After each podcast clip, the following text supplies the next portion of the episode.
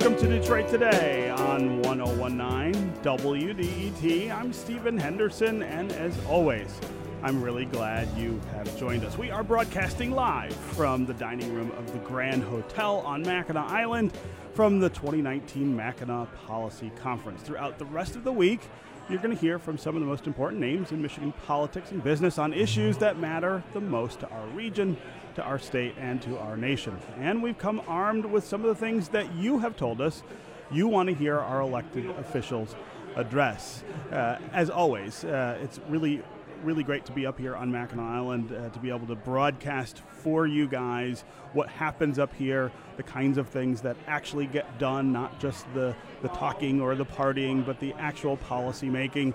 Uh, also, it's really great to be able to uh, interact with you during this week, but we have to do it a little differently. We can't take phone calls. That was such an important part of our show while we're here on Mackinac Island, but you can still communicate with us on Facebook, and if you hashtag us on Twitter, of course we will try to work you into the conversation.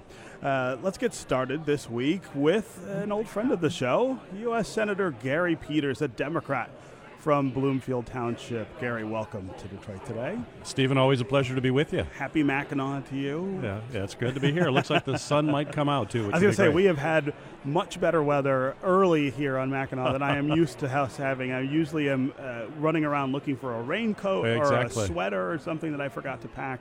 This year it is sunny and it is kind of warm. So, kind of. So maybe that will uh, facilitate more uh, bipartisan uh, uh, solution making. Well, let's hope that's uh, that should be our goal. All right, all right. Let's start with the relationship between Congress and the White House, and particularly the relationship between congressional Democrats and the White House, and just the general relationship between Democrats and this president.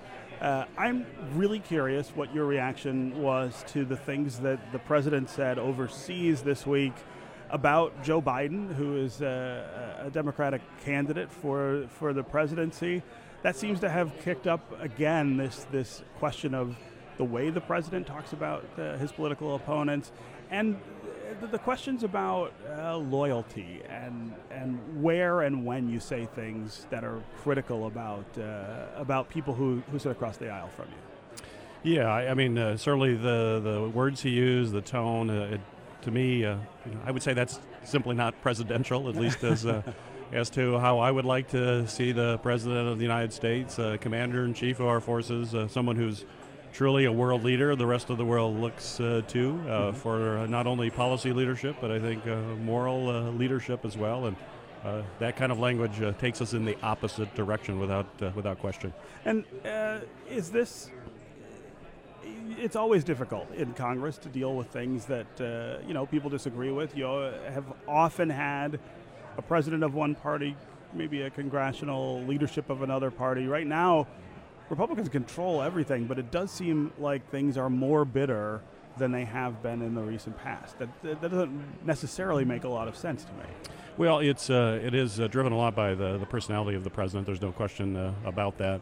And uh, I think you know the thing that I find most difficult in, in dealing with him is that uh, you, uh, if, if, even if you strike a deal with him, he can change it within 24 hours. It's like whoever has talked to him last tends to carry the day. I remember being intimately involved as we were trying to sort through an, an immigration uh, issue related to DACA kids. Uh, I was part of a bipartisan working group 22 senators, 11 Democrats, 11 Republicans. Uh, we had a deal. It sounded like the president was supportive, and then just before we came to a vote, he changed his mind 180 degrees, said, I won't support it, and the deal collapsed. It's hard to negotiate with someone who, once they make a deal, they don't stick with it, and it's hard to, to, to work. And you know, but uh, saying that, uh, uh, you know, I try to work on the other side of the aisle as much as I can. I introduce legislation with uh, Republican co-sponsors. I think the, the way you build lasting lasting solutions is you come together, find common ground, and get bipartisan support. So, so take us inside the Democratic uh, caucus in the Senate uh, and the role that, that Democrats hope to play, I guess, in legislating and holding this, this president uh, responsible. What are the things that uh, you feel like you can get your hands on, the levers that you can get your hands on uh, to A, get your message out, but B, also have the effect that you want on curbing this administration's uh, excesses?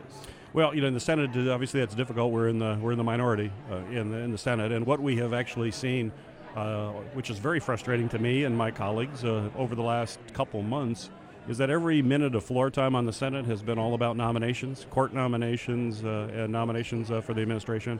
We haven't done any legislating. Uh, given all of the issues that we face as a, as a country, the problems that the American people are expecting us to deal with and seek out solutions for, uh, that, those aren't coming to the floor uh, of the Senate. You're seeing a lot of action over on the House side, and I'm sure you're going to have some of my House colleagues uh, on your program. Uh, they've been passing bills uh, dealing with health care issues, to infrastructure, to PFAS, to Great Lakes. I mean, the long list of things. but they come to the Senate, and Mitch McConnell doesn't even uh, put them on the floor. They won't even get uh, discussed. They aren't getting discussed. The committee chairs uh, aren't bringing them up.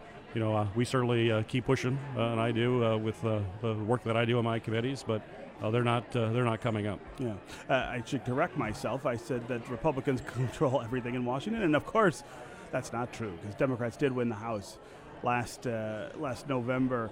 Um, I, I want to ask you about the the discussion about impeachment and and whether uh, the Speaker of the House should start putting together articles of impeachment and pursue that course, knowing full well that, as you point out, Republicans control the Senate, and there's almost no chance uh, that they would convict this president uh, if, if he were impeached in the House. But is it still worth doing? I mean, you, you, you've had a number of people come out and say, this is a matter of principle, and it's a matter of sending a message about the kind of behavior that we expect from the person who is the chief executive. And if we just let it go, uh, that sort of invites more of it. Uh, same re- same argument that Republicans, in fact, made back when uh, they were uh, impeaching Bill Clinton in the House. Uh, where do you come down on that question? Well, well, certainly the House should continue to do the investigations that they have been doing. I mean, if you look at the Mueller report, it raised a lot of questions. Uh, that was certainly not a clear cut document uh, and was misrepresented uh, by the administration and others, I think, in a significant way. Uh, and those are questions that uh, should be answered. And so the House is doing their job, which is uh, as oversight. Our founders were very clear in the separation of powers and the checks and balances, and Congress uh, needs to do its job in overseeing the executive and and uh, making sure that the law is being followed. That uh, that's their job. So I I believe they should continue to do that. But having said that, we also have to continue to lean in on the on a on an aspirational message of where this country needs to go, uh, where we would like to see that go, uh, how we want to do it, uh, and deal with the really tough issues that we face uh, as a country. So, uh, you know, I, I, don't like a complete focus on investigation when we've got to be solving problems, and I uh, certainly that's how I look at my job and yeah. do it every day. Yeah, uh, I had a conversation with uh, a constitutionalist. I'll call I'll call him recently, who talked about the difficulty that Democrats face uh, in um, in sort of respecting the, the system the way it's being operated, right? Uh, there is this kind of presumption in American politics that each side will act in good faith on a certain number of things, right? That that uh, and, and, there are no rules that require that. It, it really is an article of faith that uh, that you won't just take advantage of of uh, the system to, to, to, to make sure that the other side doesn't ever get anything it wants, but that there are there are give there's a give and take, and that that give and take is being strained in a way now that we haven't really seen it before. That we see a lot of uh, hypocrisy and double standards come into play in terms of decision making. I, I, I do really wonder what Democrats make of so let's say, for instance, uh, we, we, we recently heard Mitch McConnell say that if there is a, a, Supreme Court vacancy next year in 2020, he would have no problem uh, pushing a, a, a, nomination through from the White House. E- even though four years ago, when Justice Scalia died, uh, he said, you know what, you can't do that in an election year. We've never done it in an election year. That kind of double standard seems to be cropping up a little more than it has in the past on the Republican side. And I always wonder how do Democrats respond to that? Do you say the system is broken and we won't respect it either?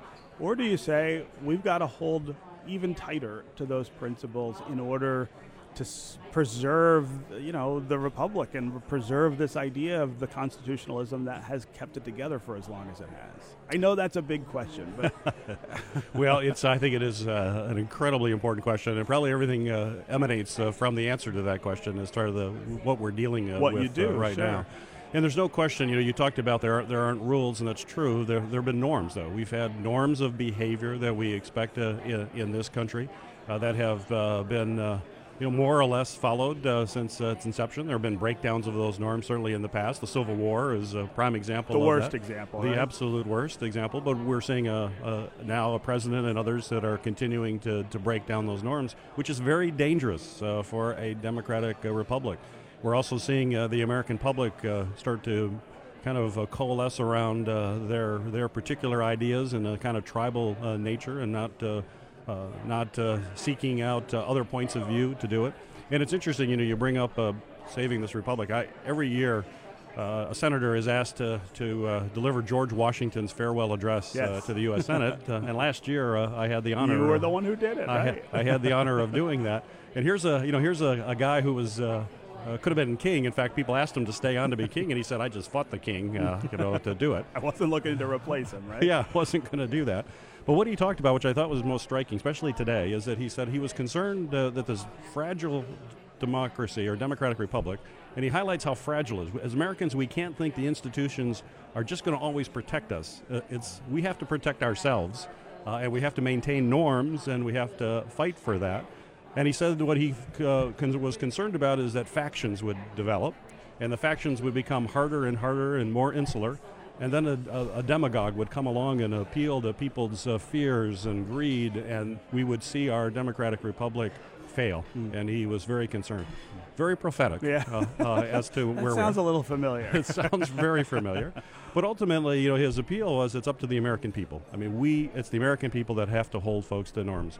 As uh, as an elected official, I will do that. I behave that way. I hope uh, that's uh, my guiding star. Yeah. Uh, is that you've got to be true to your principles. You've got to be a vigorous advocate for what you believe in, and but uh, we also have to maintain the norms and the institution and the checks and balances. Uh, you know, you talk about uh, uh, Supreme Court when you think about, but prior to uh, Kavanaugh, Kennedy, who was the, the, the, Supreme Court justice who left, when he when he got a, through the Senate, he got 90 votes. He did. 90 votes. That's bringing Democrats, Republicans together, saying we need a Supreme Court justice who's, you know, somewhere uh, in the center, center right, center left. If it's a Republican, it'll be center right. If it's a Democrat, center left.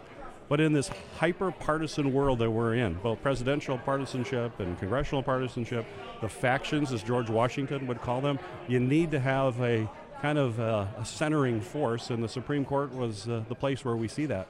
Now that's not happening. They have become hyper partisan as well, as we saw for the uh, hearings. Hmm. We have to bring the country back. I'm going to be talking about that every opportunity I get. I hope the 2020 election will be a central focus, and the American people understand, like, you know, hey, we are really blessed to be in this wonderful country of ours. But don't take uh, the democratic republic that we have for granted and understand that every citizen has an incredible duty to defend that uh, not just at the ballot box, but by being actively involved in the process as well. Yeah. I know you, you have to run, but quickly before you do, PFAS contamination, uh, you were able to uh, get some PFAS provisions into a, a recent bill, uh, but talk about uh, how we make sure for instance, like the Defense Department cleans up uh, Selfridge, which is uh, in Oscoda, and, and is a place that we're starting to see this. I mean, it, it, PFAS seems to be creeping up almost everywhere.